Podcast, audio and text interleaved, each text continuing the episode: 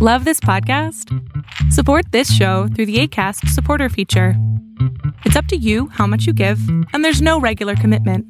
Just click the link in the show description to support now. Hiring for your small business? If you're not looking for professionals on LinkedIn, you're looking in the wrong place. That's like looking for your car keys in a fish tank. LinkedIn helps you hire professionals you can't find anywhere else, even those who aren't actively searching for a new job but might be open to the perfect role. In a given month, over 70% of LinkedIn users don't even visit other leading job sites. So start looking in the right place. With LinkedIn, you can hire professionals like a professional. Post your free job on linkedin.com slash people today. There's never been a faster or easier way to start your weight loss journey than with PlushCare. PlushCare accepts most insurance plans and gives you online access to board-certified physicians who can prescribe FDA-approved weight loss medications like Wegovy and Zepbound for those who qualify. Take charge of your health and speak with a board-certified physician about a weight loss plan that's right for you. Get started today at plushcare.com slash weight loss. That's plushcare.com slash weight loss. plushcare.com slash weight loss. But the anointing that is going to fall on them now that they're senior pastors is going to do amazing damage to the kingdom of God. So I'm excited about that. What if you're Jewish or Muslim and you don't accept Christ at all? You know, I, I just, I'm very careful about saying who would and wouldn't go to heaven. And the Holy Spirit to me is like the genie from Aladdin. It's who he is to me. And he's funny. He's sneaky. Because God broke the law for love. I refuse to create a theology that allows for sin. When I read in the Bible where he says, I am, I just smile and say, yes, I am too. Peter, James, Paul elected to unhitch the Christian faith from their Jewish scriptures. We must as well. And I wept and I wept and I wept as I forgave Jesus.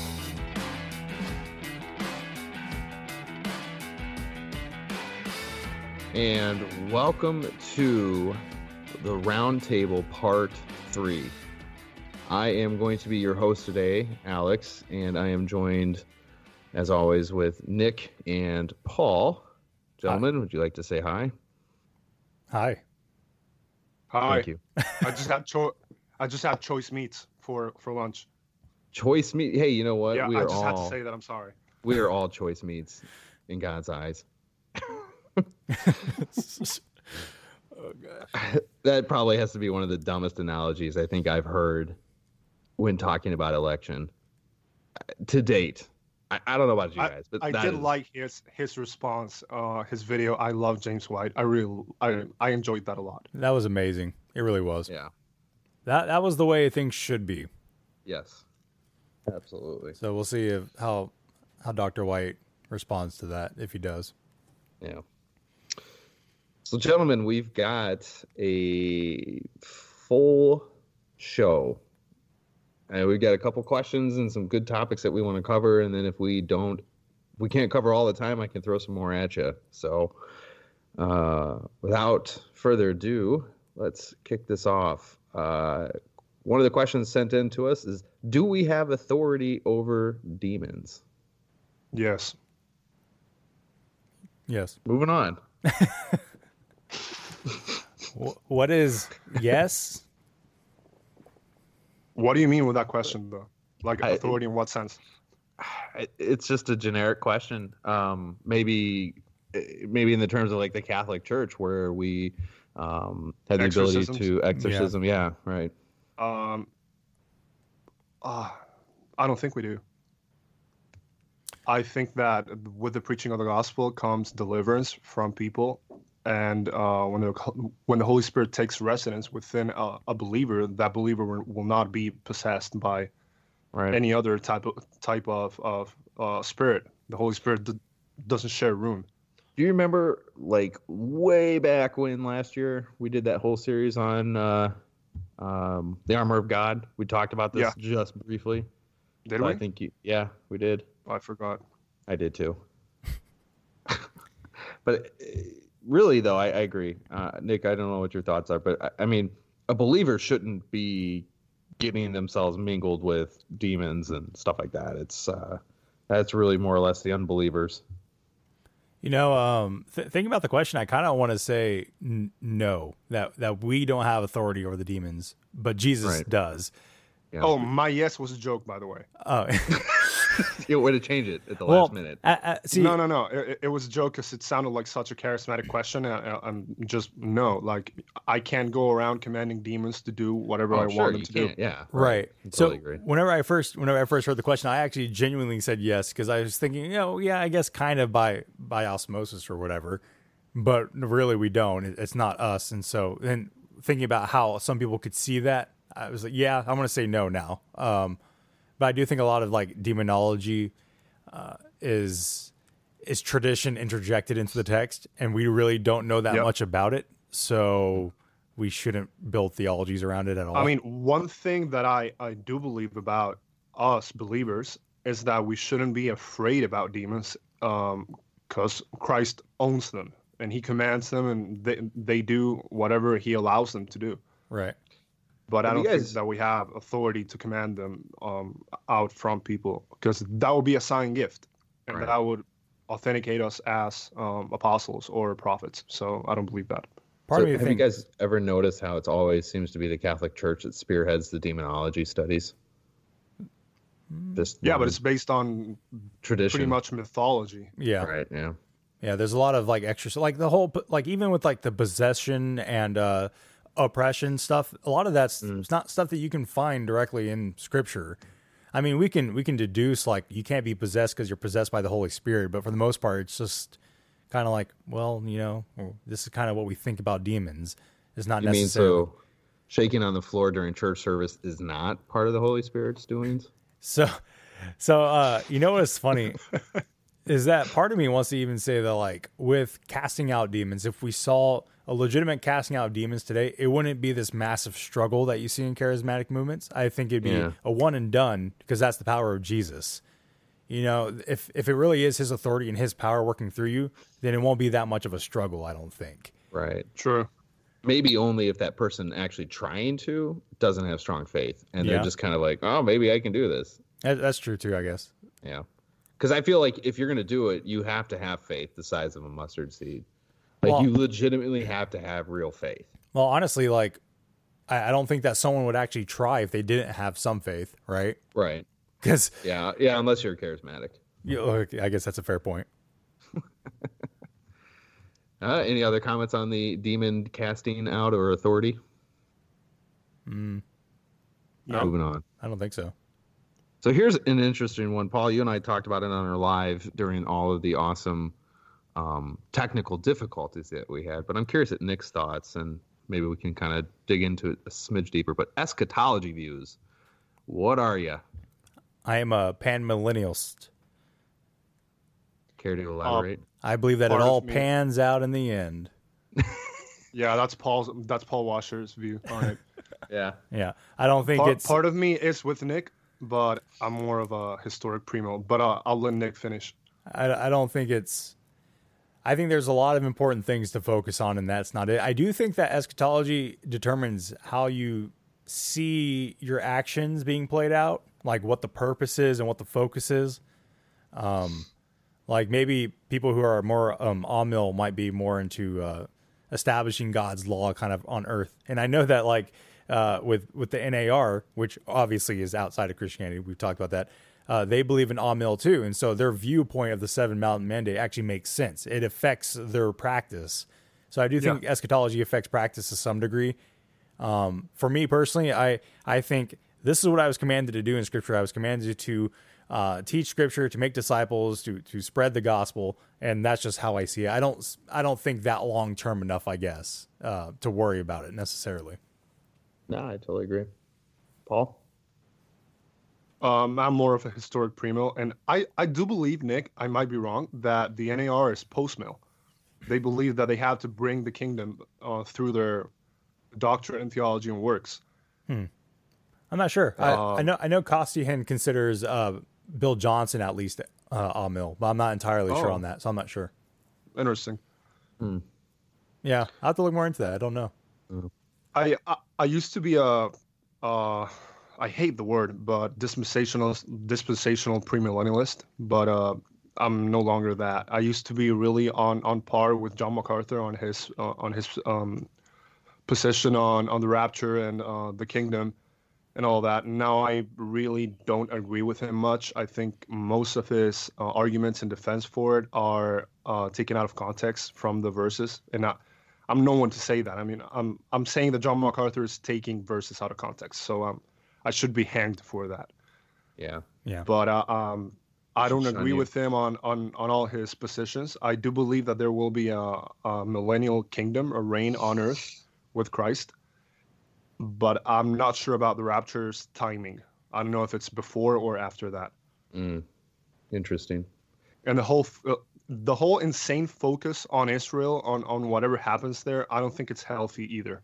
Yeah. I agree. I think uh, the overemphasis on rapture is kind of uh, a weird, cheap American knockoff too. Honestly, like uh, the whole The Left The Left Behind Behind series? series? Yeah, Yeah, ra- rapture, what, rapture me away, please get me out of here. It's like that's Yeah, not good. that's not gospel centered.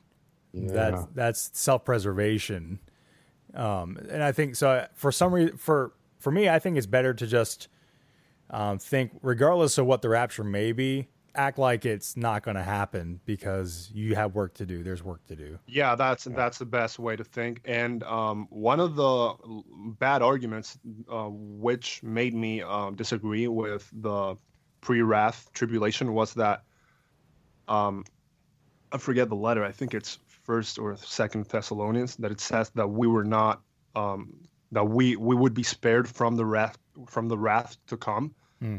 That means judgment, and that means eternal judgment. And Yeah. and uh, premillennialists uh, that hold to a pre-tribulation rapture take a hold of that verse and say that oh, see, the church is not going to go through the wrath. I think that's eisegesis because that that's not specifically talking about um, wrath upon earth, which would be the tribulation period. Yeah. I would say that like whenever I was first saved and I was into eschatology, it was heavily conspiracy based, and I think that's where a lot of people stay, and, Yep. we, and we need to get out of that at least, Yep. Yeah, I agree. because because you can make all the conspiracy connections in the world, and I would argue like right now a lot of people think that this is it. Uh, and We're I, in it. I would argue that Yeah. World War One, World well, War every II, generation has, has believed that. yeah. Yeah. Well, because every generation, I think every generation so far has had more reason to believe that. Yeah. I think our, our generation is pretty uh pretty calm, honestly, to some to some degree, and I, I don't know if that's just because we're over here and we don't really see the other stuff going on. But whenever I think about the early church and whenever I think about the different wars that have happened, and Yeah. yeah, just I think the biggest, I think the biggest things people hold on to today are a couple things. Uh, Nick, you nailed it with the conspiracy theory, but people like to hang on the idea that Israel was made a nation in like uh, was it 46 or 49, 48, 48. 48. so close. yeah, I was, I was going to get there eventually, and and now people are rumoring that the third temple is being built again, and Yeah. they're all like, "This is it. The Well, end is they coming." have they they do have all the blueprints and um They have all all the vessels. temple objects. Yeah, they have all the vessels They have ready. everything. They even have uh, a renovated Sanhedrin. So it's it, it's yeah, interesting to they're note. re- yep. The third, So- and the- they have the the Aaronic priests all set up. Uh, I think that two two or three years ago they sacrificed a red heifer on Mount um, Hermon, which is that. where Jesus um, transfigurated. yeah, they It'll uh, be The third temple Go ahead. theory was a big one for me. I remember being Mm-hmm. into that one, and then the uh, the Mahdi or the Mahdi from Oh, yeah, yeah. from Islam was a re- was a really compelling one too, especially with the 666 in Greek. Uh, that was an interesting. Six one six. uh, It's a variant, dude. I know that. yeah, I was like, whoa, I didn't expect that to pop up. Uh, but yeah, that was an, those are interesting ones. The third temple's it's interesting. Um, yeah, it is. I don't know how I feel Yeah. about it to be honest, but I used I to be a lot it. of people. One thing that I would like to say about this is that I don't like it when people are dogmatic on eschatology because you Yes. you you don't know if you have the completely right view. There are so many. There are I don't know five, and a lot of people hold to either one or the other. And um, well, mainly the dispensationalists, uh, premillennialists are the most dogmatic, but some amillennialists are very dogmatic also. And I just don't think it's some something to be dogmatic on. Yeah. Yeah, And some I think some people take it really seriously. Go ahead. Oh no, no, no. Go ahead. Sorry. I was just gonna say I agree, you know, with you earlier that we still have work to do, and it's just, I think, eschatology seems to be this topic that a lot of people love when they first get into Christianity because they're like, oh, this is you know prophetic scripture, it's the end of times, it's all Yeah. this really interesting imagery, and they people just chomp on that, and I was Yeah. in the same shoes, man. I was YouTube video conspiracy theorist, and I It- was. It's a fun cage stage. it is a It is. great fun cage stage. Like honestly, And- for But also look at it from the Old Testament perspective. Yeah. Like um First Peter clearly says that the prophets didn't know where Jesus would I mean when he would come or who who he would be in a humanly speaking way. So uh, they were not dogmatic either on that part of their eschatology, and that's why we shouldn't be on our part. We don't know everything uh, and how everything is going to play out in chronological order.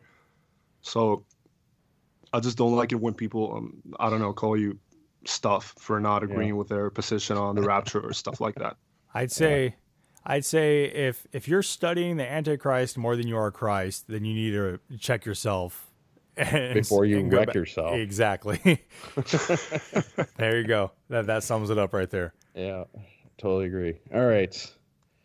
Next question.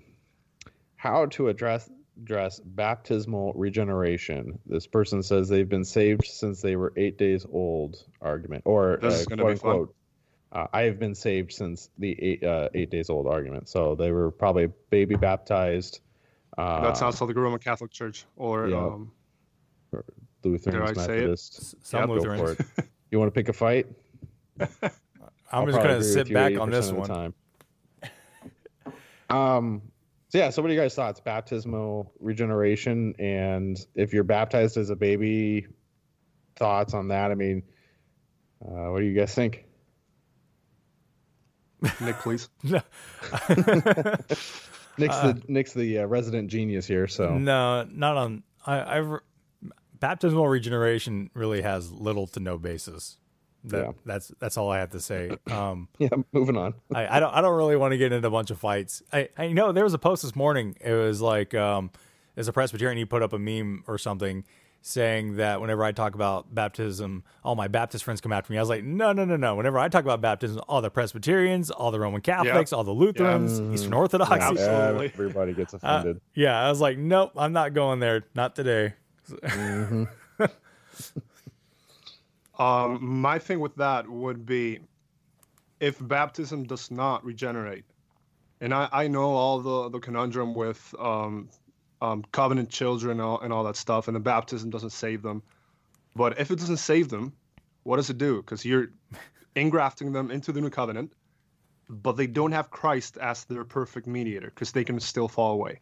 So Christ could mediate his blessings when the child is um, newly baptized, and then when the child falls away, Christ will mediate wrath. How how can Christ become a, a mediator uh, about grace and salvation, and then go to mediate wrath? That's that's what doesn't fit with me. I I will add one caveat for the sake of the Presbyterians um, that a lot of people mistake uh, Presbyterian uh, view of covenant baptism as Roman Catholicism, and it's not. So if, if you're No, gonna, no. if you're going to discuss that with them, just make sure you don't misrepresent them because that's just not cool. Yeah, m- everyone does that. Yeah, I, everyone. I know that Presbyterians don't believe uh, what what Roman Catholics believe. It's totally different. Yeah. So what do you think, Alex? Well, uh, I think, I think more or less I agree with what Paul was saying that uh, baptismal regeneration. People seem to hold dearly to this concept that if you're not baptized, you're not getting into heaven. Um, and while the call is to be baptized, that doesn't seem to be um, part of our salvation. It's just a response that we make into.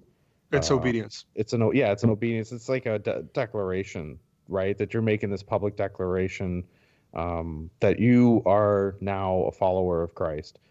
Uh, um, and the, Yeah, the and, best and Luther would kill us all now. We would, yeah, and Yeah. I could care less, but that's just my perspective. so that's the one thing with Lutheranism that I just can't agree to is, is their view on baptism. Um, I just don't, I don't believe it regenerates you. I mean, I think it's, you know, I got baptized earlier last year, and only because you know I I grew up in a very secular home and was baptized kind of as just a you know oh this is what you do with a kid type moment. Yeah, yeah. You know, if I was raised, Well- I, I think it, the, my only argument, and, and I'm going to leave it at this, my only argument for um, pedo baptism is for families who are dedicated to walking with Christ, that they will raise that child in light of knowing who Christ is. Oh, I totally agree with that. But that's not Because- infant baptism. That that's just a baby it's just dedication. dedication, yeah, which is what it boils down to. So, Yeah, and and I can really relate with that because I was raised in a um, Christian-ish household, so I was always pushed to be baptized, and thank God I didn't because I was not converted. I um yeah, I whenever it comes to like Well, the the children and and things like that, I, I think that a lot of people in, in our country specifically uh, baptize too flippantly, and so you'll have kids who are under the age of what fifteen who make a profession and get baptized because all their friends are doing it, and then what you find out is that they were never saved, and I think that Mhm. causes more issues than than not. how many? It does. It, it confuses the church on on who's who. Yeah, and it confuses it confuses them, and it, and you have all these people saying, "I used to be a Christian." It's like, no, you were No, dipped you in water. were. Right. Yeah. Sorry. How many how many people does Steven Furtick baptize every week?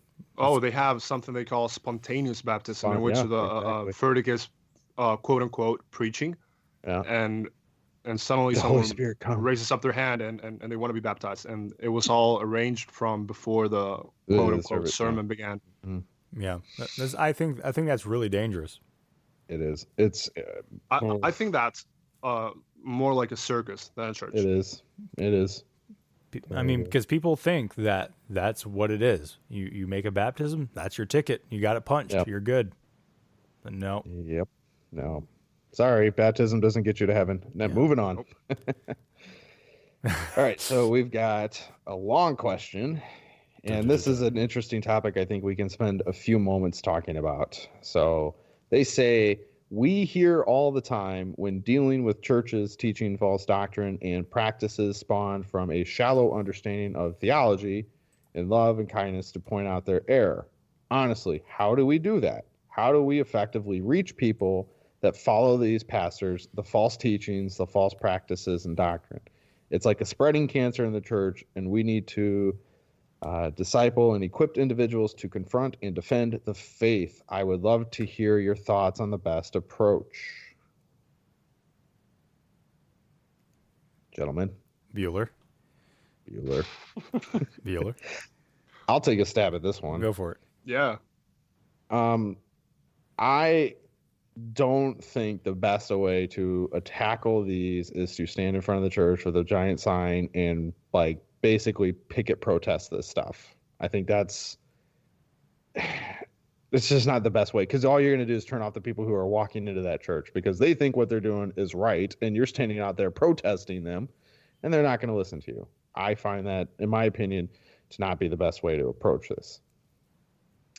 Um, the best way to approach this probably is to start in your small circle of influence and to start being an example of the gospel, preaching the true gospel to these individuals. If you start in your small circle, chances are you will find somebody who holds to some of this false doctrine, whether it's a family member, a friend, a coworker, you know, and then you start to kind of blossom out from there. You know, do you does that person go with a group of people to these quote unquote concerts or you know motivation speeches and stuff like that? I mean, if you look local, you will make such a bigger impact by preaching the true the true gospel there than going and standing and and picketing there these events because you know back before I was really authentically saved, I would say when I was kind of like on that edge, I went to a Joel Osteen convention. Uh, my head hurt afterwards, and that was when I realized that it was all a bunch of hoo ha. Um, but there's people out there preaching, or out, you know, on the sidewalk protesting, and uh, you know they were just as bad as as hearing the the false teaching in the Osteen concert. I mean, it was just a complete. It was just the other side. It was the you know the the other side of the radicalness. And I, I personally just don't think that's the best way to reach people. I think we need to be cognizant of who is in our circle and what they believe and uh, start working through those levels. What are your guys' thoughts? The first thing that I would approach in this would be to uh, establish clearly the authority of that person who is following the false teacher and the false doctrine, because they they get so emotionally attached to the the teacher. Be it um, Furtick, people absolutely love him, Mm-hmm. or Yep. Joel Osteen, or a- anyone for that matter. Um, get them to a conclusion about themselves, whether they hold to what the Bible says, regardless of their feelings to these teachers, or um, they're just going to follow the the wolves, um, in spite of all that the Bible says.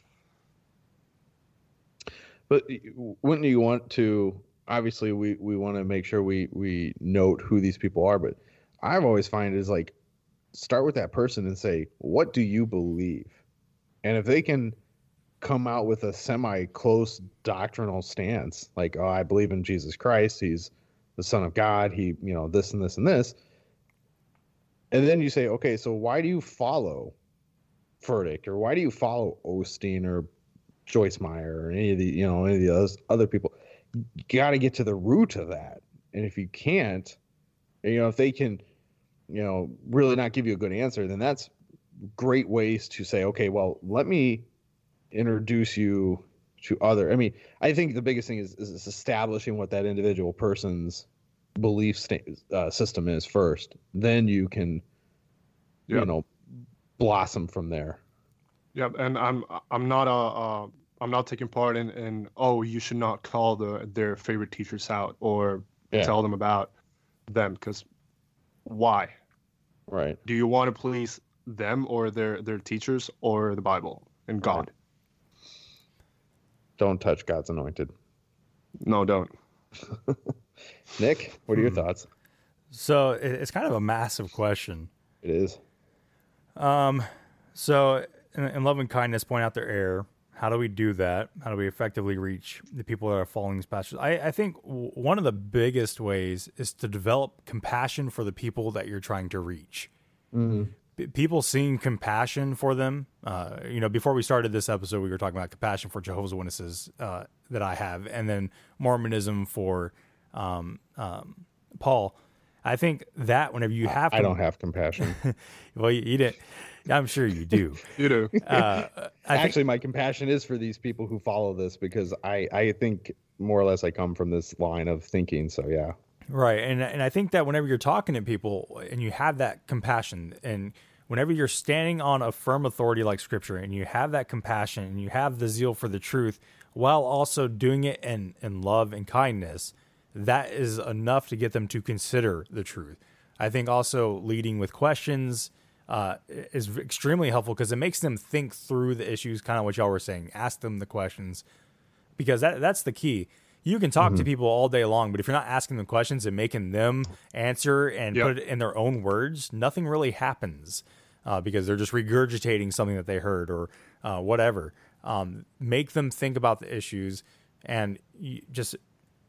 I think that at, at the end of the day, it's all by the power of the spirit. If, if the fruit of the spirit is, you know, patience, kindness, gentleness, self control, that that's really where it needs to be. And whenever you veer off of that, then you're not doing it through the spirit. You're doing it through your own flesh, and it's not gonna. It may produce results, but that's not the way we're supposed to be doing it. Uh, Yeah, if if you if you don't have compassion and and are just bashing their heads with the Bible, that's that's not going to work. And I do think, and I do think there is this misconception of love uh, that people have thrown around that you don't tell people truth. But at the same time, I think there's been a retaliation against that from people who do call out false teachers and say, "Well, it is loving to call out truth," but they forget that love is patient and kind. It does not envy or boast. It's not arrogant or rude. Uh, it is not irritable or resentful. It does not rejoice at wrongdoing, but rejoices with the truth. It bears all things, believes all things, hopes all things, and endures all things. So that doesn't mean that you just throw out all the parts of love that these other people are trying to emphasize because you want to tell people the truth. It means you have to find that biblical balance. And I think that we're too often uh, going off the rails with that. And we need to make sure that we're trying to stay on that path. In terms of how to address it, man, like Alex said, you know, influence the people in your sphere and then eventually you'll have a small group of the church who are willing to speak out on these issues. Um, Yeah.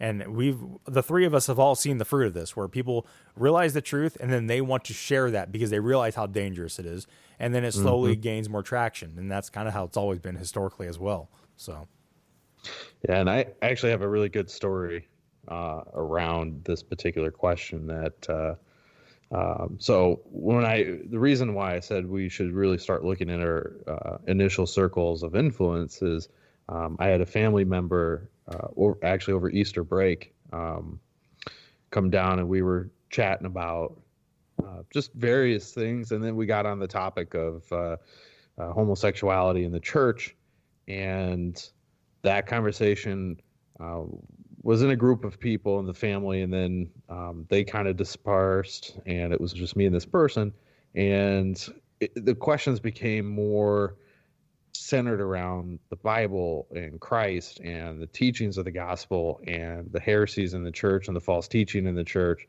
I ended up talking to this person for over three hours that night because you know through this whole um, uh, kind of conundrum that they were facing and trying to slowly peel back these layers of false teaching that they've encountered.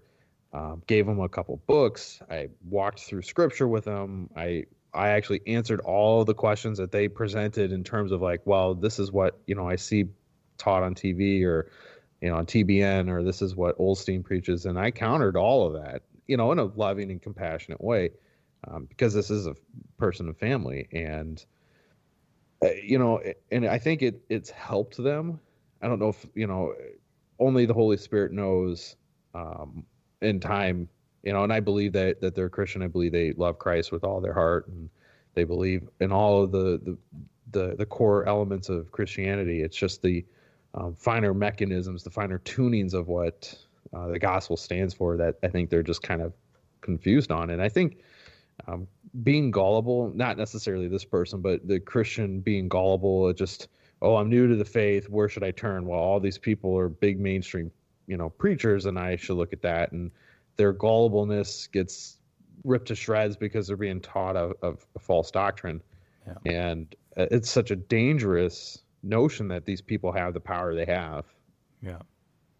Um, one thing that I was just thinking about too with, with all that is I've seen a a major uh, a positive reaction whenever I've shown people where the Bible speaks on those particular issues, the false teachings, the false teachers, those examples, because they're laced throughout Scripture. Yeah. And for some reason, it kind of clicks whenever they realize, oh, wait, the Bible talked about these things and they are important according to Scripture. Because for some reason, there's this blind spot for a lot of modern Christians where they don't realize the Bible talks that much about false teachings. And I think just showing them that, knowing those passages, uh, makes a big difference. So at the end of the day, learn your Bible and read it and Yeah. stand on it. And I think uh, you know the Word of God is like a sword cutting through bone and marrow, right? So um, use it. Wh- Yeah. Why would you put down your sword? Is- Voddie Baucham had a great little sermon on that from G3, I think, like two years ago. But You know what came to mind with that? what's that? Every single letter, but around two from the whole New Testament, um, are for refuting heresy Yeah. and false teaching. Yeah. Yeah. And anyone who says that, uh, anyone who tries to leverage Jesus, like if a liberal Christian tries to leverage Jesus as a means for not talking about those, Jesus talked just much, just as much about false teachers. In fact, his whole Mhm. ministry was correcting false teachers in some sense. That was yeah, exactly. Why do you think he went after the the Pharisees so much? Yeah. So this actually brings a, an an interesting question to my mind. How do you guys handle people on Instagram that come at or you put a post up, let's say, um, that deals with false teaching, and then they come back and say, um, "Well, that's just generic. I want you to give me specific verses that they quote wrong or they twist or things like that." What do you guys think about stuff like that? I think it's a fair. I think it's a fair thing for someone to do. I mean, if if you put up a post about someone and you don't have examples of where they have erred, then I don't think you should be putting the post up about them. I'm not saying that you, you do, obviously. I'm just um, like uh, there's there's certain fault there's certain teachers who people have said are part of like the NAR, for example. And someone asked me about them. I'm not sure. I was like, well, I think he's associated with them. And someone else eventually came in, but I, I'm in no place to pretend like I know, you know. Um, But with, with people like uh, the prosperity movement, they all have kind of the same staples, and you can see them saying things like, um, like Jesus was born again. Obviously, that has a lot of issues. Or Jesus suffered in hell for three days. That's also heresy. So there's all these like little things you could point out to, and you can show them with scripture why those things are wrong. Um, but I think that you should be able to give an answer, and I think that's part of apologetics is being able to give an answer. I had Mhm. someone around two weeks ago um, commenting on my my video on Instagram about Kenneth Copeland and Mm. that interview that Inside Edition did to him. Yeah. Uh, this person constantly defended Copeland. I provided remember that. scripture. Yeah. I provided um, a list of 43 heresies from Copeland, direct heresies, like not not light stuff that you can kind of like skip over and ignore them. Yeah. I'll just I'll just tell you guys one. Um, Kenneth Copeland talking to people about how he has studied the Bible and found out who the greatest failure in the Bible is, and he said God is the greatest failure. Yeah. If that's not heresy, that's blasphemous. If Yeah. that's not heresy, I don't know what is. And this person kept on defending him, and he he told me that he he went and, and read those and those quotes in context, and then he defended Copeland, saying that um, I was misrepresenting him. I don't know how you can misrepresent such a quote. Yeah. I It's think it's just uh, direct. yeah. And Copeland is the worst of the of the bunch for me. I think and so. for people to defend him, it just breaks my heart. I don't remember who I got into a discussion with the other day, but um, he was on a um, a sister of ours page, and uh, I made a stance. I think it was about music or something. I don't remember what the whole context of it was, but I remember I made a comment, and then the guy comes back and says, "You need to provide all of the scripture that this person has ever used out of context." And I guess I was a little peeved at that because that wasn't really the context of my argument. And so I'm like, well, I'm not here to do your homework for you. If you can't discern what your, you know, why this person's a false teacher in this particular context, then you shouldn't be commenting. And yeah, and look, even even a false teacher can be right once or twice. yeah, Yeah. of course they can. You know, broken clocks right twice a day. So Yep. I, I would say too that like whenever you're whenever people are looking at things and they want to say you know give me all the evidence of everything they've ever done wrong you just show them their christology the theology proper and then Yeah. from there you can pretty much figure it out whenever Mhm. whenever amanda cook says that god is basically the universe you can get a red flag right Uh-huh. there you know Well, um, Kenneth Copeland says that God is a, a man who stands at five five eleven. I think. Yeah, yeah. Uh, so I mean, but really, you'll you'll notice too with uh, you want to find out what someone believes, you ask them about their Christology, and that will that will tell you everything you need to know. And if they get that wrong, then then that's it. That's one thing you cannot separate from. And um, uh, y'all talked about this in your debate, Paul. Uh, I think that it really does need to be taken seriously that heresy is not a light word and we don't just throw it around. So whenever whenever Alex, Paul, and I use heresy, we we mean it in a serious sense and we don't really just throw it around. It has to I be- actually, I actually even differentiated that in my in the upcoming podcast. Yeah, you did, I, I you made did. very clear what I stand for heresy and what stands for false teaching. and I think and, and I think uh, it's important that everyone uses it sparingly. to- Yeah, so. but it's like a word, man, that gets I- thrown around I still online. have to say, I still have to say, Kenneth Copeland. I can absolutely say that it's a He's a full heretic. out heretic. yeah. Yeah. I agree. Yeah. All right. So everyone go Uh, to Undying Light for a more comprehensive understanding of heresy. Yeah, just don't listen to my episodes; they're terrible. Well, you said that episode had that No, information. not. I got to No. point people there. Uh, I, ta- I, I talked smart. I- He'll make you smarter. I talked about what heresy is in my upcoming episode, but don't go listen to it because it's horrible. Okay. Don't go listen to it. I, you know, honestly, I recorded it last night, and I, it might be okay, but man, towards the back half of that episode, I was just dead inside. I was so tired. So I'm really hoping it turns out okay. Yeah, just re-record it. Yeah. we'll see. Maybe it, I'm. I'm just leaving it up to my editor, Paul, that it works out all right. Maybe he can. I'm just gonna add the intro and outro. Yeah, just do some like circus music or something at the end, and it'll be all good. So. Oh goodness. Uh, all right. So, last question that I've got because prophecy at times has been a controversial subject, I want to ask you a favor. Suspend your caution and concern and open your heart and mind to some new ideas and especially some new experiences. You're reading the the Shawn Bolz. Shawn Bolz. Yeah. Mm-hmm. Thoughts? That sounds like Eastern mysticism and just opening up to demonic influence. Just think think of an Old Testament prophet saying that. Mm-hmm. I'm gonna just open my heart and suspend my caution and concern and experiment with new ideas. Does that sound like an Old Testament prophet or like an apostle? Yeah, no, it doesn't. Yeah. Um, John puts it pretty uh, pretty clearly in First John. You test all spirits.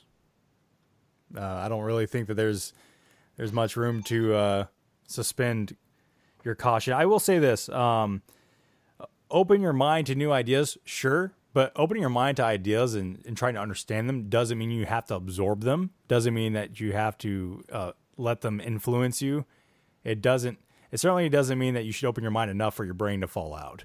Uh, you you need to think through things. You challenge things, and I would say you know we need to be reading outside of our traditions. But what this is suggesting, especially with prophecy linked to it, no, you you need to test prophecy. Period. Anything that claims to be from God, you test it, and if it doesn't match up with Scripture, you reject it. It's it's really straightforward, I think. Yeah. Yep. Oh, and this guy, by the way, is a major con artist. He he has. You guys just have got to see that on YouTube. It's hilarious.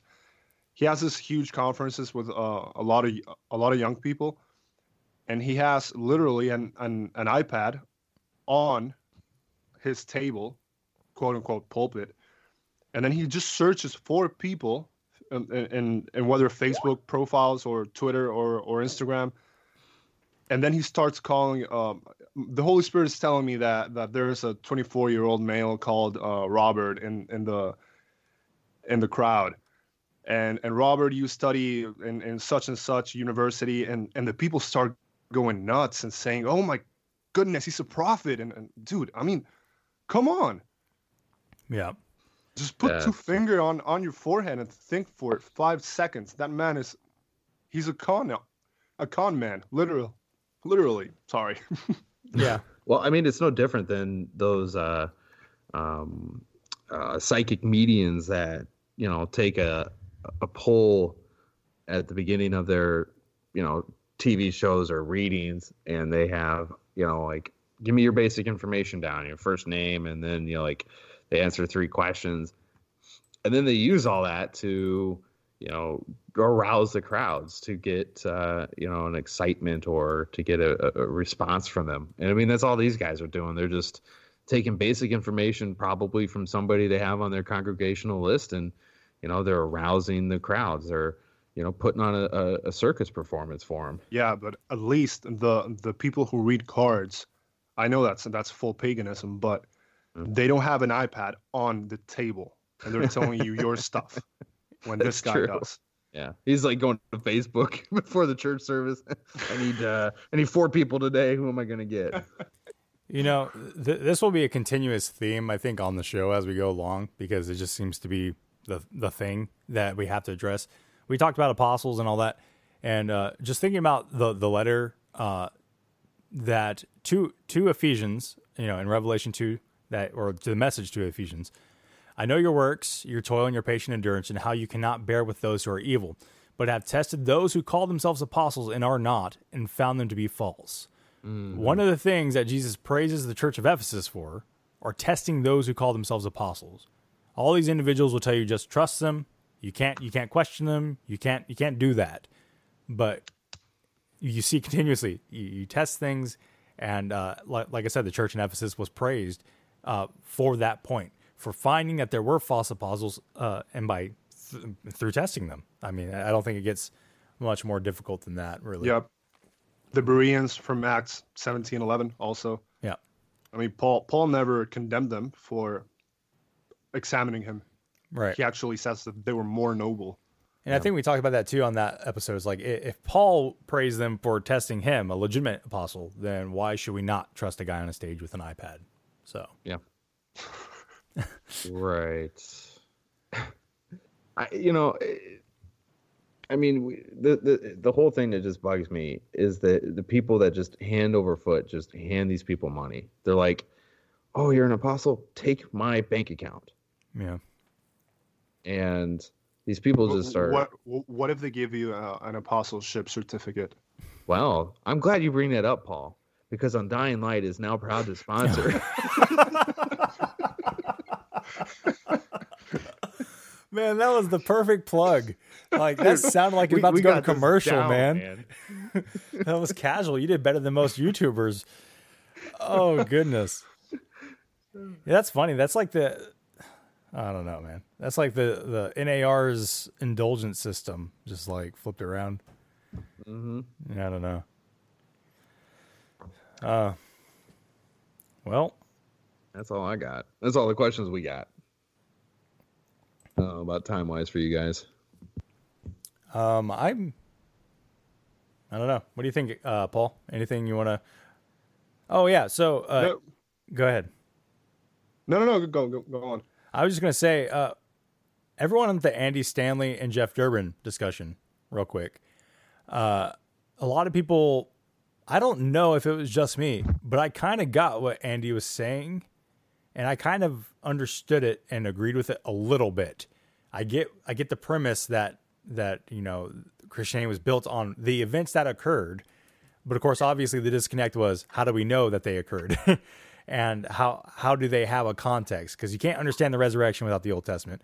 But I think that he he makes some good points about uh, why not say that John says this, Paul says this kind of thing. I don't know if you remember that from that discussion, Paul. Um, but I do, and I I actually agree with you on that. I I didn't. I, I was expecting Andy Stanley to be a lot worse. Right. But it wasn't yeah, I that thought bad. it was going to be go like full force. You know, Marcionist. yeah. hmm And he might have been temperate because of the setting, but for the most part, I mean, obviously there's a lot of issues with what he was saying, but I think there was some good from it that we can take to consideration. I think, uh, I think his overconcern is, um, what do they call it? Like Bible worship or uh, something like that. And I can kind of see that. Bibliolatry. yeah, exactly. Um, Because I'll tell you, when I preach, the easiest thing for me to do is say, Paul tells us in the letter to Romans, or you know, John tells us in his gospel. That to me is easier than saying John 14, 8, and you know, because people aren't going to remember that kind of stuff. yeah. I mean, people, especially in a congregational setting, when when I'm giving a sermon, pe- people don't care about the chapter and verse, and people just want to know, okay, who said it? Oh, it's in this book. Okay, and if it resonates with them, they might write it down, or they may ask me about it afterwards. Yeah. But they, you know, a- a- again, I, you, I don't, I'm not partial to either way. You can give chapter verse, and it's perfectly fine, or you could just say, Paul tells us in Romans. Yeah, he, he made some interesting points about, you know, like he, he was aware of the historical development of canon, basically. Mm-hmm. And the way he he uh, reasoned through it, I was like, well, honestly, from that perspective, I can kind of see that. Um, but obviously, like like we said, the, the context of the Old Testament for the resurrection and how we know now that the canon's established. Yeah. So there was kind of like a disconnect between, well, the canon's established and we have the Bible. So I mean, I don't know. Did you have any extra thoughts on that? Um, the thing that I rescued the most on that was um, when Stanley asked uh, Durbin, um, Yeah. I What's forgot the quote. Or- Yeah, what- yeah. Wasn't it? What do you uh, get? Yeah. Um, Where do you? What's your ultimate source? how do you of know your faith is is Oh, legitimate? yeah. I think Yeah. I, I think it was something like that. Something like and that, yeah. um, Durbin answered um, the word of the living God, and Stanley's just like dumbfounded. Yeah. Well, because at the end of the 'Cause it- day, I mean, whenever you ask, like, if you, there's no grounds for what Andy believes. Um, if you really take his full effect, right? I mean, mm-hmm. Well, that's what that's how um, his apologetic approach works. Kind of like um, William William Lane Craig's. Like you have to reason to the Bible and not reason from the Bible. yeah. Yep. Same. All right. Where's our host? He's supposed to close us out, I think. Host is dead officially. All right. Slacker. Slacker. All right, guys. So uh, that is all for the roundtable episode three. We thank you for tuning in today. We hope that you guys uh, learned a little bit and were edified by this episode. Um, and as always, as we get close to launching these, we will be submitting uh, some some means that you can submit questions to. In the meantime, you can always shoot us DMs asking questions, and we'll write them down for the next episode. So please continue to send questions because we love to tackle all sorts of topics. All right, guys, that's all we got on uh, for the roundtable this week. I am Alex Reformed underscore lifestyle. I'm on Instagram at that handle. You can follow Paul at reform.wretch. Nick, who are you? Uh, at Christ dot is dot the dot cure. I like making it easy for people. Exactly. Yeah. And you can follow Paul and I's podcast at Undying Light. It's not near as good as Nick's podcast at Christ is a Cure. Uh, we're just amateur hour compared to that genius. Um, but guys, we hope you guys enjoyed this episode, and as always, continue submitting questions so we can uh, um, banter about them and talk about them, and, and hopefully give you a reasonable answer. And until next time, God bless.